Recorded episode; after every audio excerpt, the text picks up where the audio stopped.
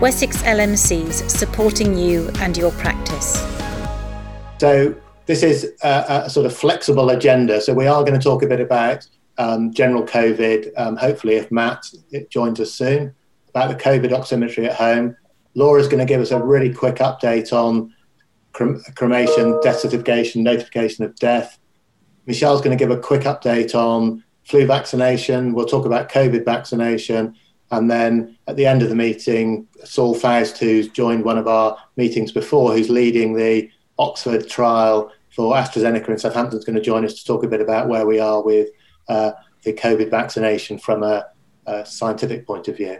So, just quickly, a sort of overview. Um, we, as you know, we're all in tier two, which is the high alert, apart from the Isle of Wight, which is tier one. Um, if you look at um, the increases we saw in wave one um, and the numbers that tested positive, these were mainly symptomatic patients, where now we're testing a lot more people and asymptomatic patients. So it's not surprising that we're seeing bigger numbers than in wave uh, one. If you look across the patch, it is slightly variable. We've got some hotspots and some which are better. But over the last week, across the whole of our patch, the figures of numbers with COVID have fallen by somewhere between 30 and 50%, depending on where you are. And one or two people have uh, rather bravely said we're over the peak of wave two. I think personally that's probably a bit early to, to say. Uh, and we don't seem to have been hit quite as hard as the north of England. And one of the reasons public health say about that is that um, our death rate is lower and even our admissions to hospital and ITU is lower it doesn't appear that this locally has affected the elderly as much as it has in the north of the country.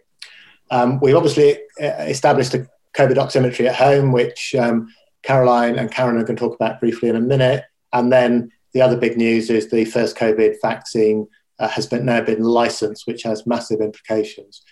So, Matt, are you on the call?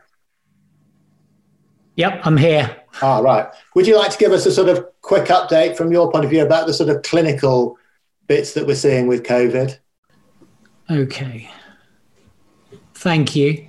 Um, so, essentially, we've created this kind of strategy for what we are seeing with COVID, which is essentially rapid cycles of change, iterative learning, and adaptation as evidence comes to light, as safety concerns arise, and as gaps in our pathways um, um, come to bear.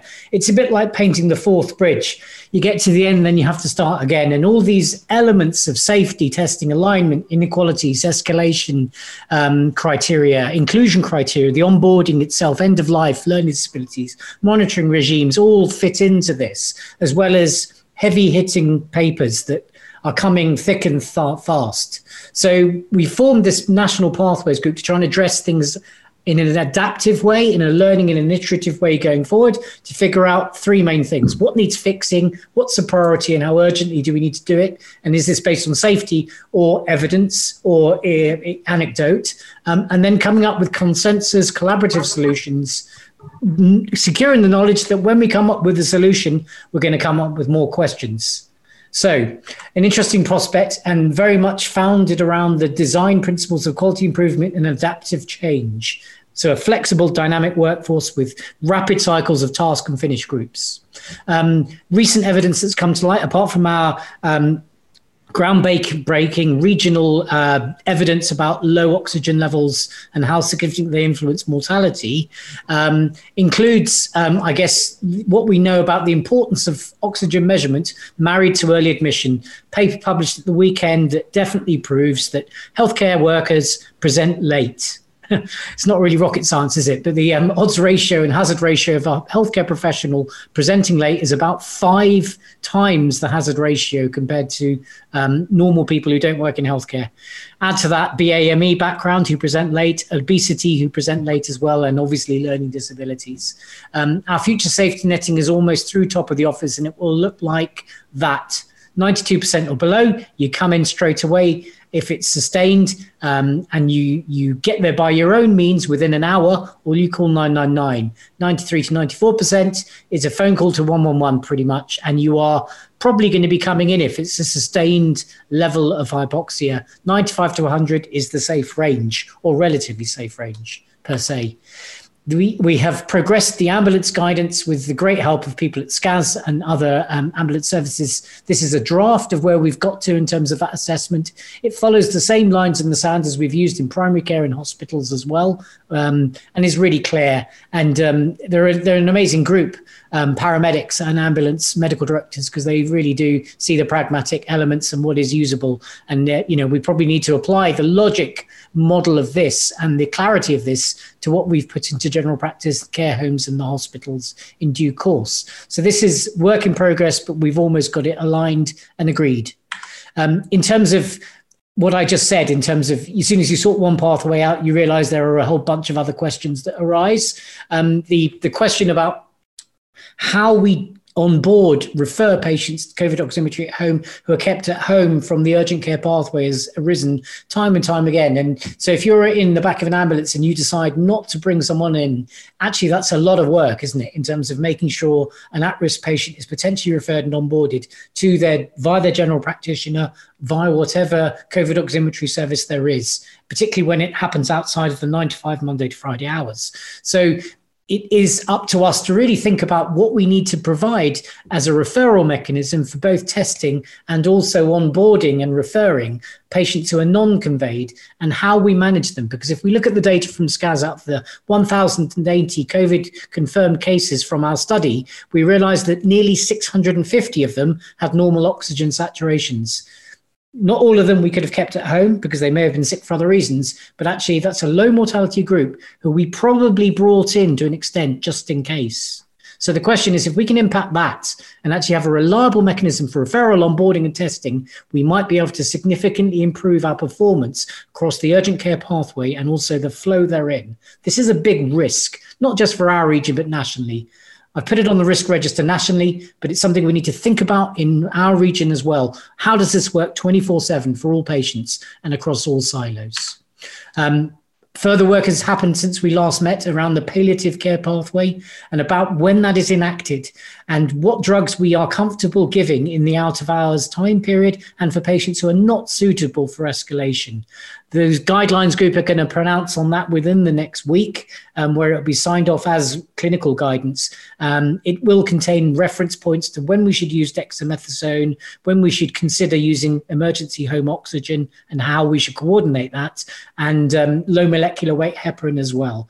And certainly that's an important consideration in the light of the recent NICE guidance that suggests on discharge from hospital, patients should be given low molecular weight heparin for the following seven days in their home environment or oral anticoagulation equivalents. So that is in the pipeline as well and should come out pretty rapidly. Um, and then finally, just to end on learning disabilities, who, who have published this really hard hitting report into 206 deaths of patients with learning disabilities through COVID. And what the, the findings were really important. This is clearly a group that has had inequalities um, in healthcare leveled at them for the whole of time. But the question is what we do about this right now. So we know that a good proportion of them are actually living either at home or within supported living. Not all of them live within nursing or residential homes. Downs is heavily represented in the groups that died, as are patients with autism generally, but not all of them, had at least one health long-term health condition. Most of it mobility impairment or respiratory conditions.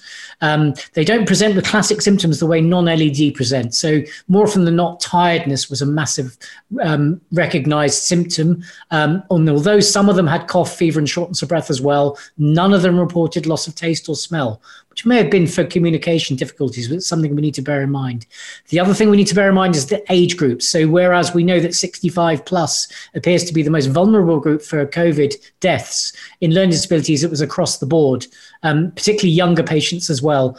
And that's really led to us thinking actually the inclusion criteria needs to be anyone with a learning disability who's an adult, including Downs. So that will be the national guidance that will come out pretty soon um, in terms of inclusion criteria for COVID oximetry at home.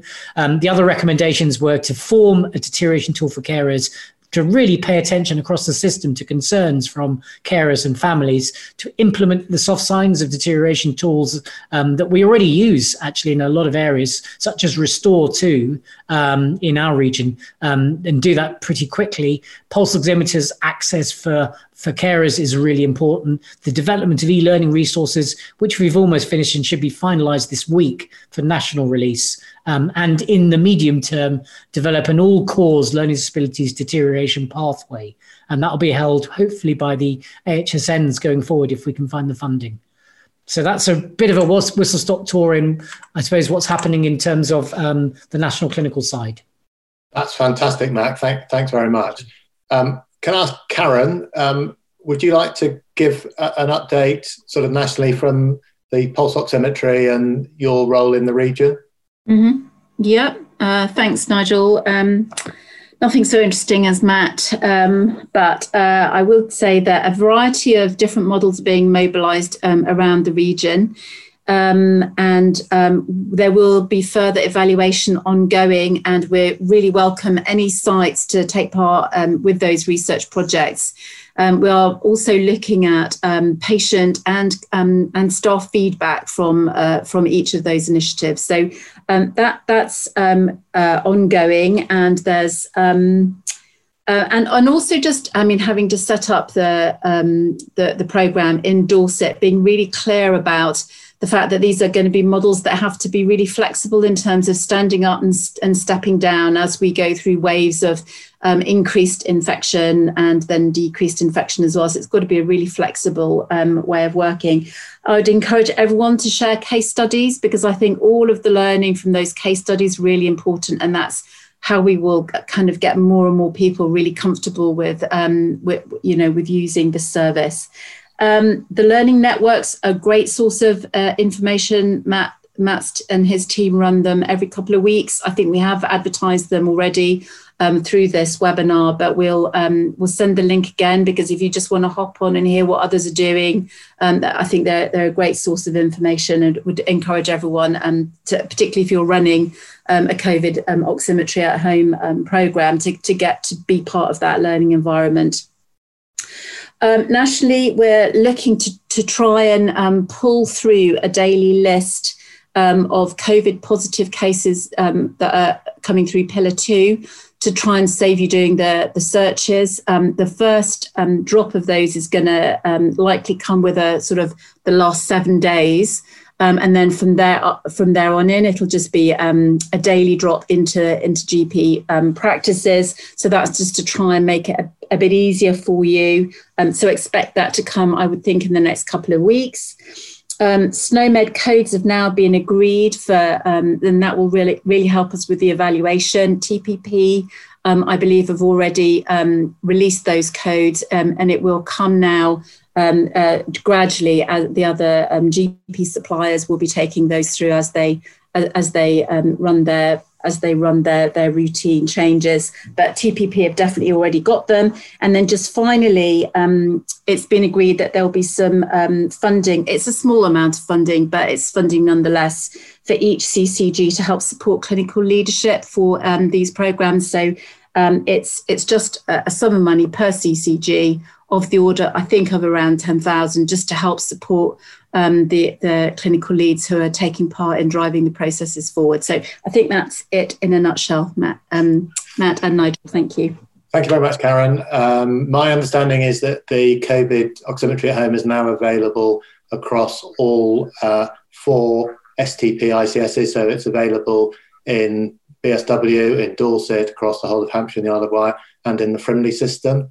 Um, I know one or two people have put some questions in the box about where is it in BSW? It is being rolled out. Gareth may want to come back to that in a minute. Yeah. Can I answer that, Nigel? Yeah, go on. Um, Please it, do. It's still in its soft launch phase. So it launched in, in BaNES yesterday. There are currently nine patients in that that part of it, and they're work finalising the pathways with the three acutes, and there'll be information out very, very shortly um, across this wider system. Okay, thanks, Gareth. Um, can I then come to Caroline, who um, is a GP in uh, the North Hampshire, who was heavily involved in setting up the um, what was called then the COVID virtual ward um, working with other local practices and with Matt. Um, and then, obviously, with the level of COVID decreased, and then with our second wave, they stood up their service very quickly. So, have had quite a lot of experience with managing these patients with silent hypoxia. So, Caroline, would you like to give us a, a an overview of what's happened uh, in your um, COVID oximetry um, service? Yeah, thank you, Nigel. Um, uh, do you can have the next slide, please, Giselle? Thank you. So we're in week five of our virtual ward now, and this covers a, a population of 230,000 across North Hampshire. That's that's six PCNs together. So I said I'd just start to give some some quick feedback.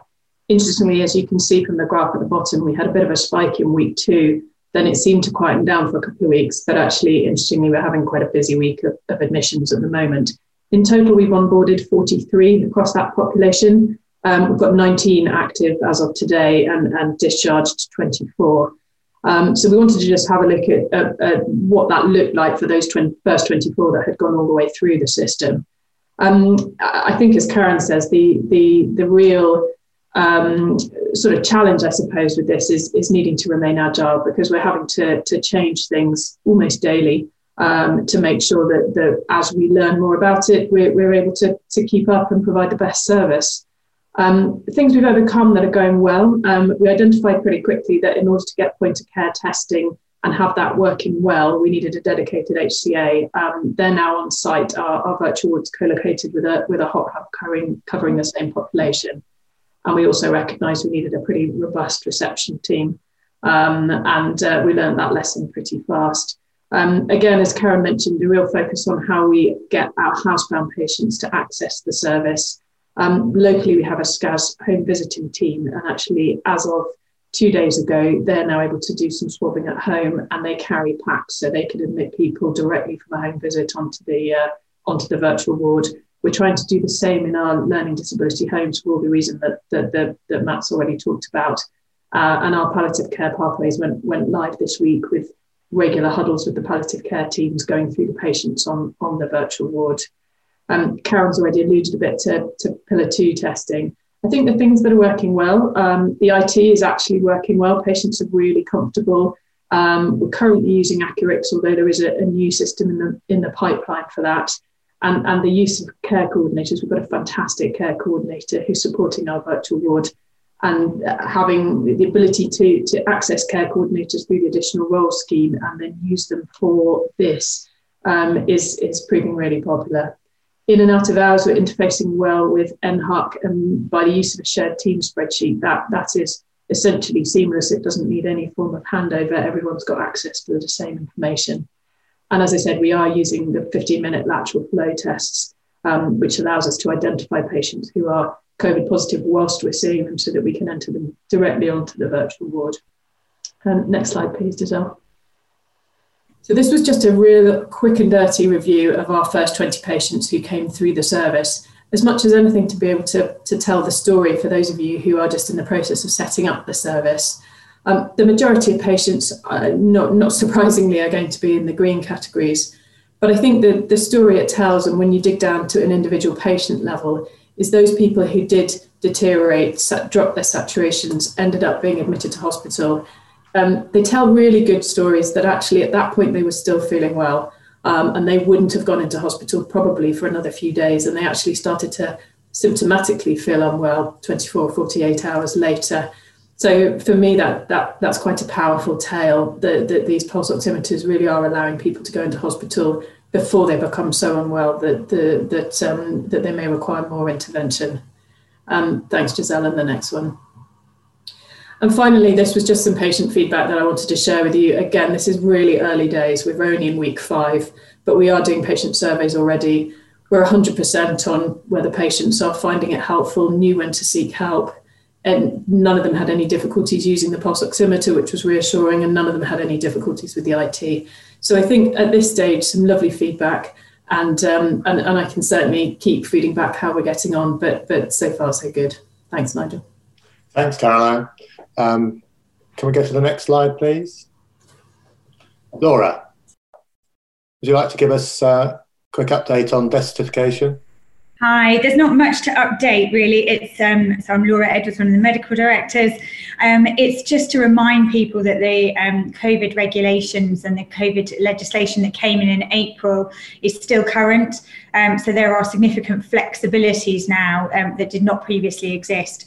So if you aren't familiar with those, um, then it's just to remind you that we have um, an excellent detailed Word document for those of you who like reading things. And for those whose brains work differently, there is a flow chart that you can work through to see whether you're in a position to be able to issue um, a death certificate and also um, what you're supposed to write on the cremation form as well underneath the current legislation, what's acceptable. So just to highlight that for you, they're easily findable through Google. Um, if you just put in the cheerful combination of death and Wessex LMCs, then um, it will come up uh, COVID-19 uh, and uh, that will take you to the page that has both of those documents on there. Also, just to remind you that the sudden unexpected death protocol um, is, is still in place across Hampshire. Um, so just to remind you, we have um, uh, we have resources about that and information about that on our website. So if that happens to you and you're feeling uncertain of what to do, um, then please do just have a look there um, because that came in a year ago, but I know it doesn't happen that frequently to us. So information there, but essentially do you know the cause of death is the key question for both under the emergency COVID legislation and for that protocol. Thank you. Thank you very much, Laura. Uh, next slide, please. Um, I'm going to ask Michelle to just give us a quick update on flu vaccination, the key headlines. Thanks, Nigel. So it was really just to highlight the um, couple of documents that we've got as screenshots on here. So, um, helpfully, the 50 to 64 year old cohort information was released just under two weeks ago. Um, and we ha- were inundated with queries from practices. Unfortunately, um, practices were not informed this information was, be- was going out, and I believe public health weren't either. So we've produced a, a, an FAQ document which has a wealth of information. I'm going to give you a bit of a whistle stop tour of uh, shortly. Um, we've got a PM webinar on the 25th of November that was recorded and focused on uh, 50 to 64 year olds, and it may be worth having a listen to that. And then finally, we've got the flu code, and we're getting quite a lot of queries uh, from practices, particularly relating to the non clinical at risk groups of what needs to be recorded. Um, and we've worked with South East Public Health Team to produce uh, some information. They've produced quite a, um, a, useful document, which we've just done an overview for, which is all of this is available on our website. Next slide, please. So some of the questions that we've been getting from practices, um, I've highlighted here. As I said, the FAQ document has all of this information and more, so it's worth having a look at that. So vaccines for the different different eligible cohorts. So we've had this query in from a number of practices. So here just provides a summary of those. So 50 to 64 practices can use the new vaccine that's been uh, temporarily licensed, which is a Flublok, or you can use QIVC or QIVE if uh, if they're not needed for the at risk. Under 65s.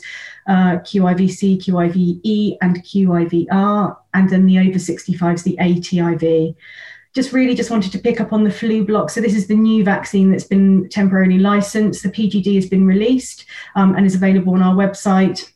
You do need to order needles. The vaccine doesn't come with those. And you can order these on the PCSE online. There is no charge to practices. And there are two needles that uh, are needed, which are identified in the PGD, um, what you need to order.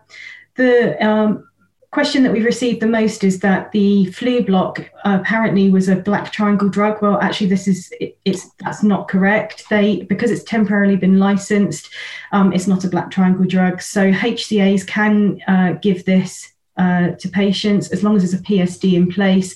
But we would recommend that the prescriber make sure they're familiar with the PGD for this particular vaccine due to some of the indications for it before you sign the PSD there is a consenting process that's needed for these patients um, and specific information that you need to provide to them.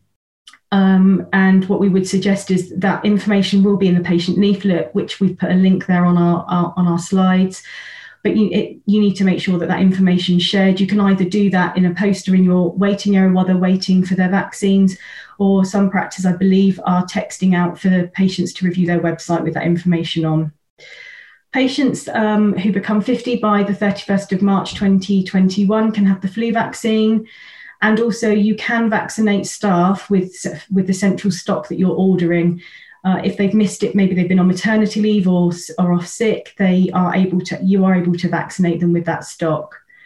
Um, just to highlight that within the DES, practices are um, able and part of the eligible cohorts are the so health and social care staff, so care home workers, carers, um, managed hospices staff. So there's a number of um, cohorts that you can provide the vaccination for. And we would encourage you to because they're obviously looking after the most vulnerable uh, patients. And if you have a surplus of QIVC, QIVE, or ATIV that you've ordered from your own stock, you are able to share these with other practices or pharmacies if you so wish. The MHRA have relaxed the rules and you can um, seek reimbursement from those practices if you share your vaccines. And then uh, we've had quite a, query, a, few queries on patients uh, waiting after vaccines. So JCVI I have issued guidance in relation, but this is only to drive-throughs that patients need to wait 15 minutes before. We haven't had any other guidance. I don't believe Nigel have we around. Um, yeah, they don't, practices. they don't need to wait otherwise. It, yeah, absolutely. And then finally, um, learning disability and uh, needle phobia. So it's just to make practices aware that if you've got patients who have a needle phobia with learning disabilities, you are able to give the nasal flu um, under a PSD. And that's it. Thank you very much. A lot of information there. Very, very good. Right, next slide, please.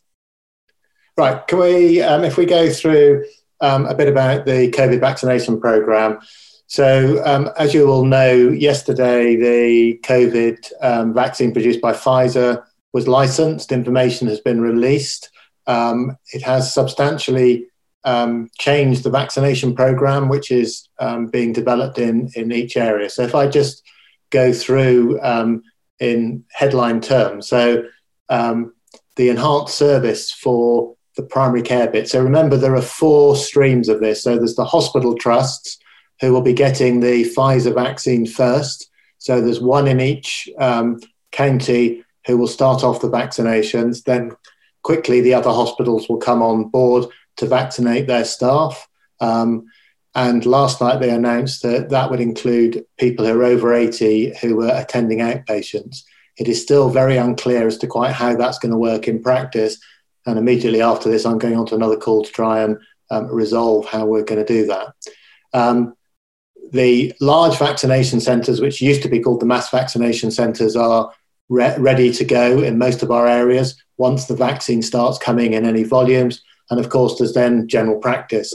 General practice is being asked to sign an enhanced service contract, and you've got till just before midnight next Monday to sign. Um, there needs to be a designated site, which um, every bit of uh, our patch is covered by a designated site. And I think um, they are all either approved or very close to being approved with some changes over the last 24 hours. There's got to be a collaborative agreement in place. This is across practices working together. There's a template which will become available that's not available yet, and you'll need to sign that before the vaccination gets started. And that covers a number of things about record sharing, stock control, communicating with patients, financial arrangements, etc it's important to, to reiterate the reason that there, this isn't going to every single site is because to get a site up and running, not only logistically, you've got to get the vaccine delivered. So if we are going to get the Pfizer one, and that's not certain yet, but it may be that we are going to get the Pfizer one uh, to deliver the volumes we need. But you're also going to need to have a scanner to barcode scan the vials that of, of the vaccine. So there is a stock control, but also reporting to MRHSA um, and a number of other requirements. But we do expect that more sites will become available later on in the program. So there's information sharing and the timing of clinics, just to reiterate, you don't have to be open eight to late, seven days a week. It is literally to uh, focus on the delivery of the vaccines, the shelf life, and the numbers you needed to vaccinate. So that will determine how you run your clinics and how long you need to be open for. And obviously, there is a security issue with the vaccine because these will have a significant street value. Next slide, please. So you'll get 10 days notice of the commencement of vaccination um, when you're asked to go. Uh, so if you sign up by next Monday and then you get 10 days, the the possibility is that we will start vaccinating in primary care before Christmas, but it may not be in the next couple of weeks uh, by the time we've got everything in place. So you can vaccinate your registered patients plus patients who aren't registered with you, so long as they're in the defined cohort at that point in time. So you'll be told, right now you can do the over 80s, now you can do the over 75s.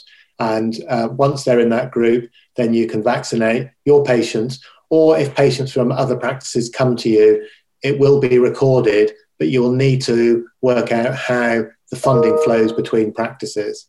You'll also be able to vaccinate um, care home workers and uh, your primary care medical staff. You will need to consent people, and there's still um, questions being asked about the consent process. We are expecting a national consent model, which will have a pre and post consent information um, and a detailed consent um, document. So we've got to reduce to a minimum the amount of face to face time we need to spend discussing it with patients, but clearly they need to be informed consent, not just walking through. They need to complete the course with the same vaccine wherever possible. So if you have Pfizer in the first one, you need Pfizer in the second. But if there is no vaccine available, then you can use a different type. And there should be a seven day gap between um, a flu vaccination and a COVID vaccination. But this is, there's no evidence in this, it's a pragmatic advice. But if you see somebody within that gap and you think it's um, clinically appropriate to give the vaccine, uh, then you should do so. Next slide, please. Um, lots of questions about who can uh, administer the vaccine. Well, clearly, healthcare professionals who are trained to do so.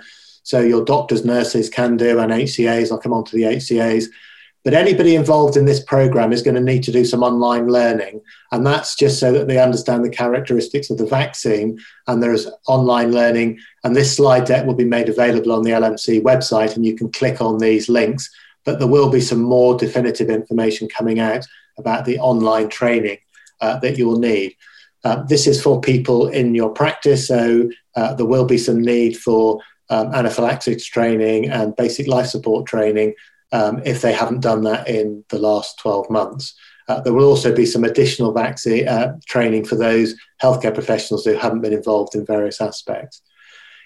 Also, in terms of non healthcare um, professionals, then they can, so non healthcare professionals, so your HCAs can prepare and administer a vaccine if they're supervised by a healthcare professional and they've completed the appropriate training. Uh, next slide, please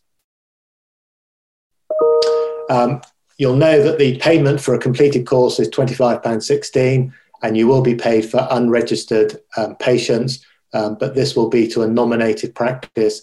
And then through the um, collaboration agreement, it'll work out um, how that uh, funding will flow. And there is some concern from actors about cash flow. And if you do feel that's a problem, then please discuss it with your CCG. There is a bit in the enhanced service which talks about that, um, but it's not clear um, quite what will happen as a result of it. But if you do think you're going to be sufficiently financially pressured, then please do that. Um, in terms of CQC, um, you just have to, as, as you, if you use a different site, then you may need to put something on your notices. But if you go into um, the link, it will talk about flu vaccination, and the same goes for COVID vaccination. Next slide, please. So if you look at the program, which is evolving and changing all the time. So, as I said, we're going to look first of all to go to hospital trusts, then to vaccination centres, uh, and then um, general practice. What happened last night in the Prime Minister's um, uh, newscast, um, press release, or press conference was that it, it was about the care home staff and the 80 year olds being vaccinated in hospitals. Now, there seems to be a challenge with that if you've got a hospital site which has got high COVID levels, taking people to that site to be vaccinated. And that's what we're all trying to clarify at the moment. If we know what vaccine we're going to get, what the characteristics of the vaccine, are, so we all know the Pfizer vaccine does have some challenges to it, but um, if those vac- if the challenges can be overcome and the AstraZeneca vaccine isn't going to come for some time, then we may need to focus early stages on um, the more vulnerable if we can transport the vaccine to them or transport them to the vaccine safely. And in a minute, I'm going to hand over to Saul Faust, who um, is much more of an expert at this than I am. Um, next slide, please. So um, we'll vaccinate the at-risk groups as according to the schedule by the Joint Vaccination Immunisation. So our aim would be to um, vaccinate the at-risk group similar to the flu vaccination in primary and community care. And we're looking for the younger, fitter patients to go to the larger vaccination centres, or some may come to you anyway. Um, people will be able to choose when they go to the larger or the local vaccination centre. Next slide, please. So there's a lot of questions. Who can be a vaccinator? Well, you've got experienced vaccinators and those who can be trained to um, and we are looking for the, um, uh, the workforce bureaus in each area for volunteers to go to. They will then be DBS checked, trained, and be made available to general practice, both as vaccinators and other people to help you. Next slide, please. Um, just a bit quickly about technology. Um, Pinnacle is what's been decided that we're going to use to record the vaccines to start with. And this is because our clinical systems aren't um, compliant with what is needed to, to happen. So we'll be recording the date the vaccine happens, what you're going to admis- uh, administer. Um, the barcoding scanning will do the stock control and feed some information. Um, later on, TPP and um, EMIS may be compliant. And I've had some discuss- discussions with Accurx who want to um, have a system up and running, both for doing the bookings, but also um, recording of the uh, vaccinations. But at the moment, um, they aren't able to do this. So to start with, we'll all have to use Pinnacle. There is a local booking system which you will use. Um, you, practices do it with their flu vaccination, and there will be a national booking system. More information will come out early next week on how the bookings will happen. But essentially, we are trying to get some comms out to say to patients, please don't contact your practice. You will be told when you're in the at risk group. Next slide, please. Um, there's a list of training requirements. So um, if you haven't done BLS, you need to do so. Um, and uh, I'll, I'll, make this slide deck available, and you can click on those various links, which will uh, enable you to get to some of those training modules. Next slide, please. Um, again, if you look at the resuscitation, it is worth if any of your staff haven't uh, had training in the last year, then to do so. And also, there is some very specific training which relates to COVID, which the LMC is putting on, but also the college has got a, uh, a uh, e-learning for health, which um, t- covers the uh, resuscitation to do with COVID, as there is in e-learning for health from the e-learning library.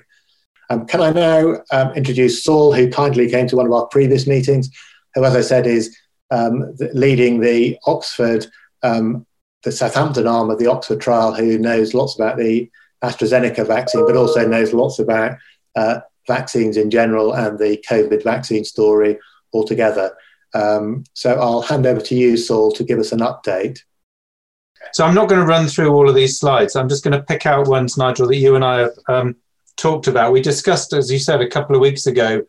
Uh, we didn't use the slide set, but we went through all the issues, didn't we? But we did. Um, just to remind people, you know, that the vaccine trials are, are, are really been looking at the safety and the immunogenicity, and the data for all of them up till now is not going to be the definitive data set. So even though the MHRA have approved the Pfizer vaccine, we only know what we know because the studies have been going on for six months, seven months, and the data sets that the MHRA have looked at are relating to a minimum of two months after the second vaccination dose. So um, this is the, if you like, the figures that are being banded about, and we'll look at look at them in, in a few minutes, are the best immuno- best the, the company are going to achieve.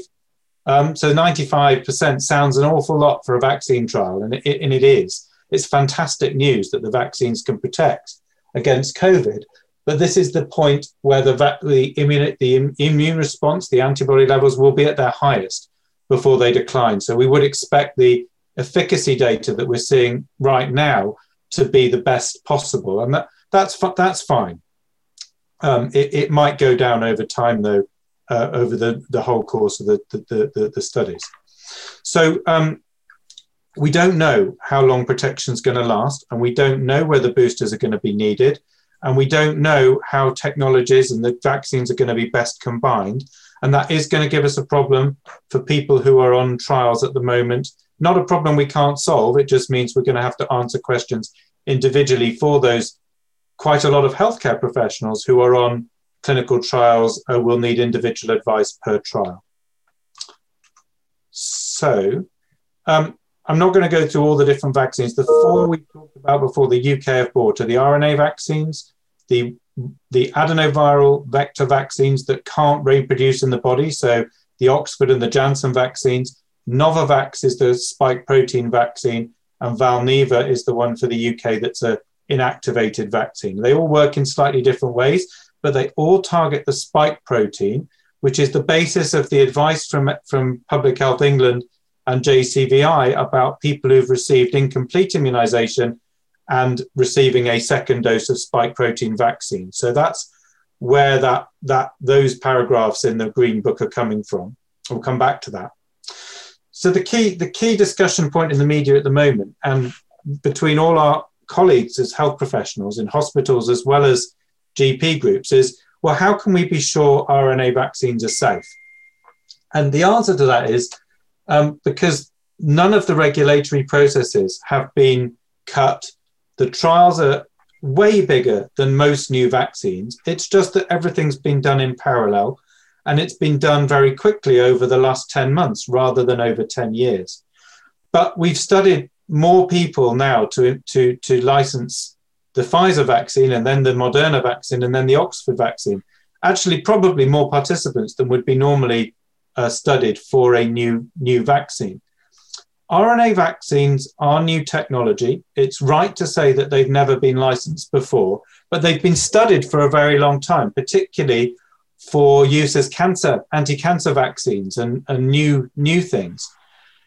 The, the issues that people are anxious about, or the, the reason why people working in the vaccine field were anxious about RNA vaccines was because in previous incarnations, they've had immediate side effects at the point of injection. And nobody'd really cracked how to get the vaccine into a muscle cell, the RNA into a muscle cell, and let the RNA message do its stuff without causing what were before quite nasty local reactions. But now the data's out and the MHRA have looked at it. And we believe that Moderna are going to have the similar data set. There is no anxiety about RNA vaccines being somehow different from other vaccine technologies. All vaccines are going to have side effects. They're all going to give us fever. They might give some people fatigue. They might give you a headache. These are all in the small print in the data insert, but we're not worrying about the technology anymore um, because we know that over 70,000 people, or over half, well, 35,000 people without the placebo, uh, have now received RNA vaccines into their muscle and they've not had any serious, I mean, they're serious problems with side effects due to the to the immediate reactions. So is is RNA safe? Well, of course it is. In any one cell of our bodies at the moment, we've got 5,000 messages of RNA and they disappear very quickly. They're, they're programmed to just disappear like a Snapchat message or a post it note you throw away and they cannot become a permanent part of your body. They, it's impossible. We don't have RNA transcriptases, and we can't then we can't incorporate RNA backwards into our genetic material. So the vaccines themselves are one single coronavirus mes- protein message in, in a lipid nanoparticle that's been formulated and, and, and, and can be given into muscle to release that message to make spike protein to generate the immune response. And then the RNA is gone. And the spike protein is dealt with by the immune system. And you can't make you can't make coronavirus um, with with one protein. You need 25 different proteins to make a coronavirus. So we're pretty confident now that the RNA vaccines are going to be brilliant technology for now and the future. What we can't answer is whether they uh, give a, a, prolonged, sustainable immune response that can be boosted or combined with other uh, vaccine technologies because it is just the single spike protein that's generating the immunity, not an adjuvant, and not a viral vector that also can stimulate the T and B cell parts of the immune system. These data are not known yet. I'm sure Pfizer and Moderna are studying them, um, but they're not in the public domain and they won't be in the initial paper, uh, not to a greater extent with that long, long longevity data. So, can we reassure ourselves and colleagues that these vaccines are safe and effective? We can absolutely um, say that they're as safe as any vaccine we use for anything else, and they're effective in the immediate uh, period after vaccination to prevent and stop people getting COVID and serious COVID disease. And in none of the trials that have reported so far, um, RNA or the Oxford trial, nobody's ended up in hospital with COVID who has had a vaccine, which is brilliant news because it means that even if the vaccines don't stop transmission, and that's a question that's still out there to be answered, um, these vaccines will stop people dying of COVID or even going into hospital with severe COVID disease. So, in terms of the pipeline, you'll have heard that we've uh, the UK bought 40 million doses of Pfizer and 100 million of AstraZeneca and five or six million now of Moderna. But the, the, the vaccine supply is going to take time to come through. Moderna are a new company. They haven't got a big pharma partner. It's going to take them time to do global vaccine supply. Pfizer are global experts in cold chain management, and they're the largest pharmaceutical company in the world. So they know that they can deliver the vaccine doses, and they they think they, they can deliver um, a, decent number, 40 or 50 million globally before the end of this year, and, and, and, and 1.5 or something, 1.3 billion by the end of next year. A complicated cold chain, but if anyone can do it, Pfizer can do it. Um, the other vaccines, if the trials are successful, will come online in due course. And we need to carry on with the trials in the UK um, because we don't know that vaccine supply will be guaranteed and maintained. There could be a problem with one of the plants. We don't know which of the vaccines will give us better, most prolonged immunity, or be best for boosting or using uh, in the future. So uh, that's why the trials will carry on, though we will move very quickly and there's documentation being agreed with the chief medical officer and MHRA and the ethics committees as we speak. we will move quite quickly to not enrolling healthcare workers and uh, only doing the younger age groups because it will be five or six months before we get down to the the under 50s probably with the even with you guys working extremely hard uh, in the delivery campaign so i don't need to go through that so three quick slides on the different vaccines that are currently being looked at by the MHRA. So Pfizer's now got a conditional license for deployment. And you've heard from Nigel, I'm sure, about the logistics side of the fact that this needs to be kept at minus eight, 70 to 80 degrees. it can sit in a single fridge after it comes out for, for, for up to five days, but it's very, what you can't do is put it in and out of the fridge. Um, very good uh, observed efficacy in adults. There's about um, 22,000 people over the age of 16 who received the vaccine and another similar number who received placebo. They seem to have done about 500 12 to 15 year olds as well, but that data is not in the public domain. And the license is for over 16s in the United Kingdom if you look at the MHRA paperwork that was released yesterday. There's no serious safety concerns, fatigue, headache, the other things we've mentioned before um, are the problem. But we would expect that efficacy to go down a bit over the year or the year of the, the whole year they're going to be studying the participants because the antibody level will go down. And at some point, boosting will be needed. But nobody can tell us at this moment what that, when, and how that will be. Similar numbers for Moderna, another RNA vaccine, uh, different technology in that it's more stable and can be kept in the fridge rather than at minus 70. Um, similar side effect profile, similar age profile in their studies. Both of these vaccines seem to work in the older age groups as well um, uh, as in the younger. So the Oxford study has had confusing um, media over the last few um, weeks. Um, the Oxford study, just to remind you, is a a chimp adenovirus vector. So the adenovirus can't replicate in the body, it can't give people a cold, but the vector is designed to also stimulate uh, cellular immunity as well as the spike protein antigen that it displays to the immune system. And so we've what's been reported is, is, are two very different efficacy figures. Um, one at 62% for the whole uh, for the for the for one dose regime, which was high dose, high dose, and one that was 90% for what was a low dose, high dose. And the low dose, high dose was a smaller group, I think about 3,000 participants, compared to the larger group who received the higher dose. Vaccines don't work in the same way that some medicines do with a, a standard dose response. So it's not just a question of giving a higher dose, you get better immunity. At some point, it's well known that you can go over the top and actually suppress your response if you give too much. And that's definitely true for the RNA vaccines as well. And so um, it, it, it's a bit of a punt. These are viral vectors. So the dosing is actually the number of virus particles in a, in a given amount of fluid. And it was, it was a best guess uh, at the time as the study was being delivered in April and May as to which one to go with. And the inconsistency, the serendipitous press called it a mistake. It wasn't really a mistake. Uh, that led to these two different groups being tested was that the vaccine was being manufactured a, a little bit in Oxford and by an Italian plant who were counting it in one way.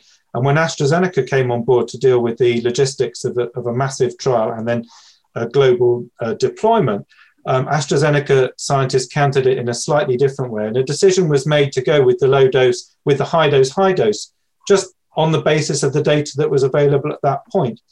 So we've ended up with these two different efficacy uh, amount uh, efficacy dosing, and with the MHRA who've been looking at the data, they will be looking at a smaller group showing 90% and the bigger group showing 60% with overall 70%.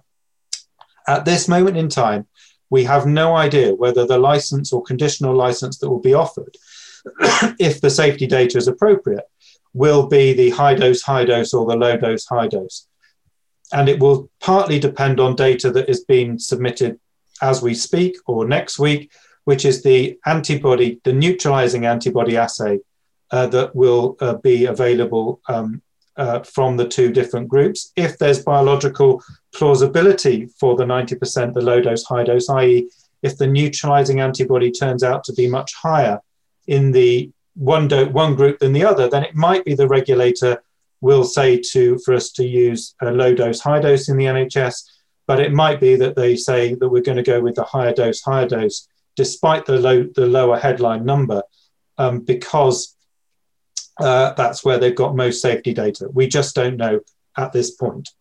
Um, the other thing to say about the Oxford, uh, there's two other really important points about the Oxford uh, data and why it's actually a really exciting result, just like the Pfizer and Moderna ones, even if it looks worse, is that, that first of all, nobody got serious, severe COVID in, in this trial either. So the vaccine seems to stop, and it does protect individuals.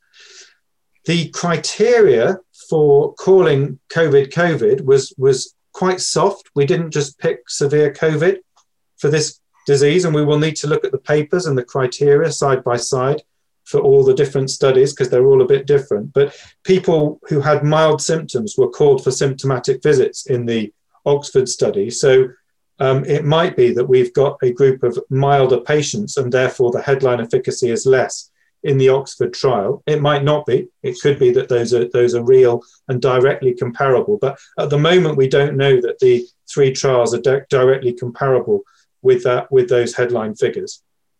And the other really exciting thing about the Oxford study compared to what we know at the moment about Pfizer and Moderna is that um, in the Oxford study, all participants had a weekly swab, um, whereby we know that the there is a signal. Um, we don't know how big it is, but we know already that there's a signal that the Oxford vaccine might stop transmission. It might stop asymptomatic carriage, as well as severe COVID disease. All of which means we should um, we should still be really encouraged that the Oxford AZ vaccine, if it's licensed by the MHRA, will be a safe and effective thing to do, and we should be encouraging people to have any of the vaccines. So I've told you about the clinical trials. Children's studies and pregnant women will start in uh, uh, January, February with, with Pfizer, Janssen, and uh, Oxford vaccine.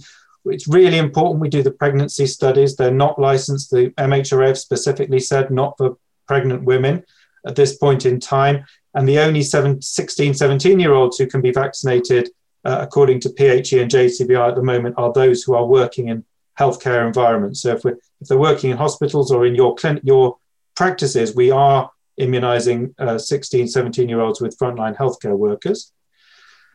And public confidence is really important that we get the messaging right. There's, there's, there's a lot of noise at the moment, and the media were behaving really well with hesitancy up till this week. And now they're giving a bit of oxygen again to the people who are, are, are saying, oh, well, is it all been too quick? And actually, it hasn't been too quick. All the science has been done properly. Um, the UK's historically been really, really good at handling special events or adverse events that have happened. Um, if you're vaccinating somebody, whether it was the, the, the, teenager who had a fainting episode on the first day of the cervical cancer program or the narcolepsy and pandemic story, um, it was handled really well and didn't affect uh, public confidence. Um, and we're really hoping that, that, you know, by doing this sort of talk and getting everybody together, we can convince you, um, the people who are going to be giving the vaccine, that it's a really good thing and that, that really all of the vaccines are going to be safe and effective if the MHRA have awarded that license to for us to deploy. And you know, there's a choice governments are going to have to make about whether to regulate social media, whether we make vaccine compulsory or not is is is is you know it's always debated. It's very likely to be detrimental if we did that in the UK. Public opinion has never been for that, but whether that'll happen for healthcare workers is interesting, and it, and it does appear that the hospitality industry are, are actually wanting it to happen. That they need they need to be careful because it, it, most people under 50 aren't going to be immunized until much later in next year. So I, I, I, you've probably gone through these bits, um, Nigel. The the provisional ranking uh, is um, going to be updated a bit next week, particularly these clinically extremely vulnerable individuals. Um, they, we know that that's already been revised by JCVI and it's going through Chief Medical Officer and Public Health England at the moment. And the Green Book's going to be updated.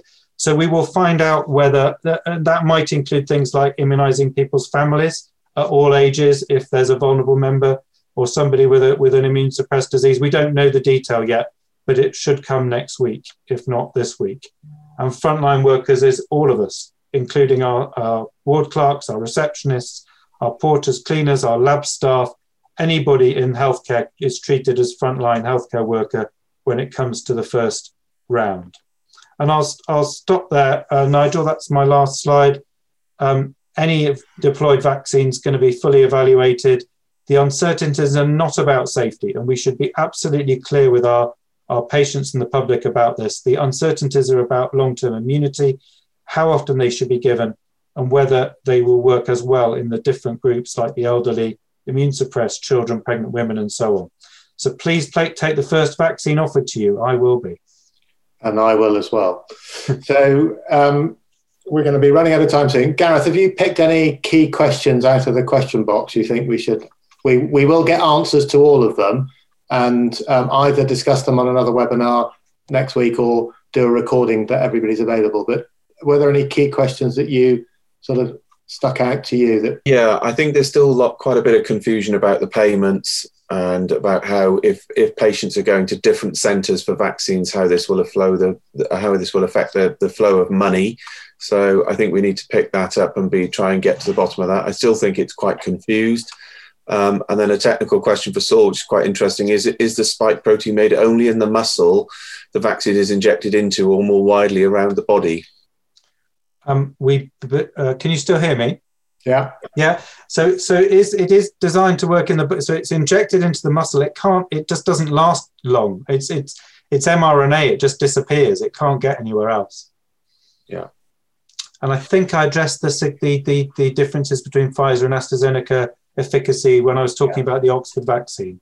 Yeah. yeah. I think I think that's a key message we need to get out to the public so that people don't say, "Oh, I prefer to have the other one because it's better because it's uh, it's more effective than this." Yeah, I, I, think from an individual, that's a that's a we can safely so or assuming the MHRA do the same thing and offer the same license, and we will be able to say in exactly the same way there's been no severe disease in the Oxford trial or the others and that the headline figures don't indicate necessarily that one's better than the other. In fact, the Oxford one might generate longer lasting immunity. We just don't know. So don't don't don't let that be a decision making point. Can I thank all our speakers? I'm really grateful for you all uh, giving up your time to come on uh, and talk to us. And again, I'll reiterate, we will go through these and answer everybody's questions and make sure they become available, um, hopefully early next week. Thanks very much. Um, and thanks for the team at the office for all you're doing to support these webinars. Thanks very much, everybody. Take care. Wessex LMCs supporting you and your practice.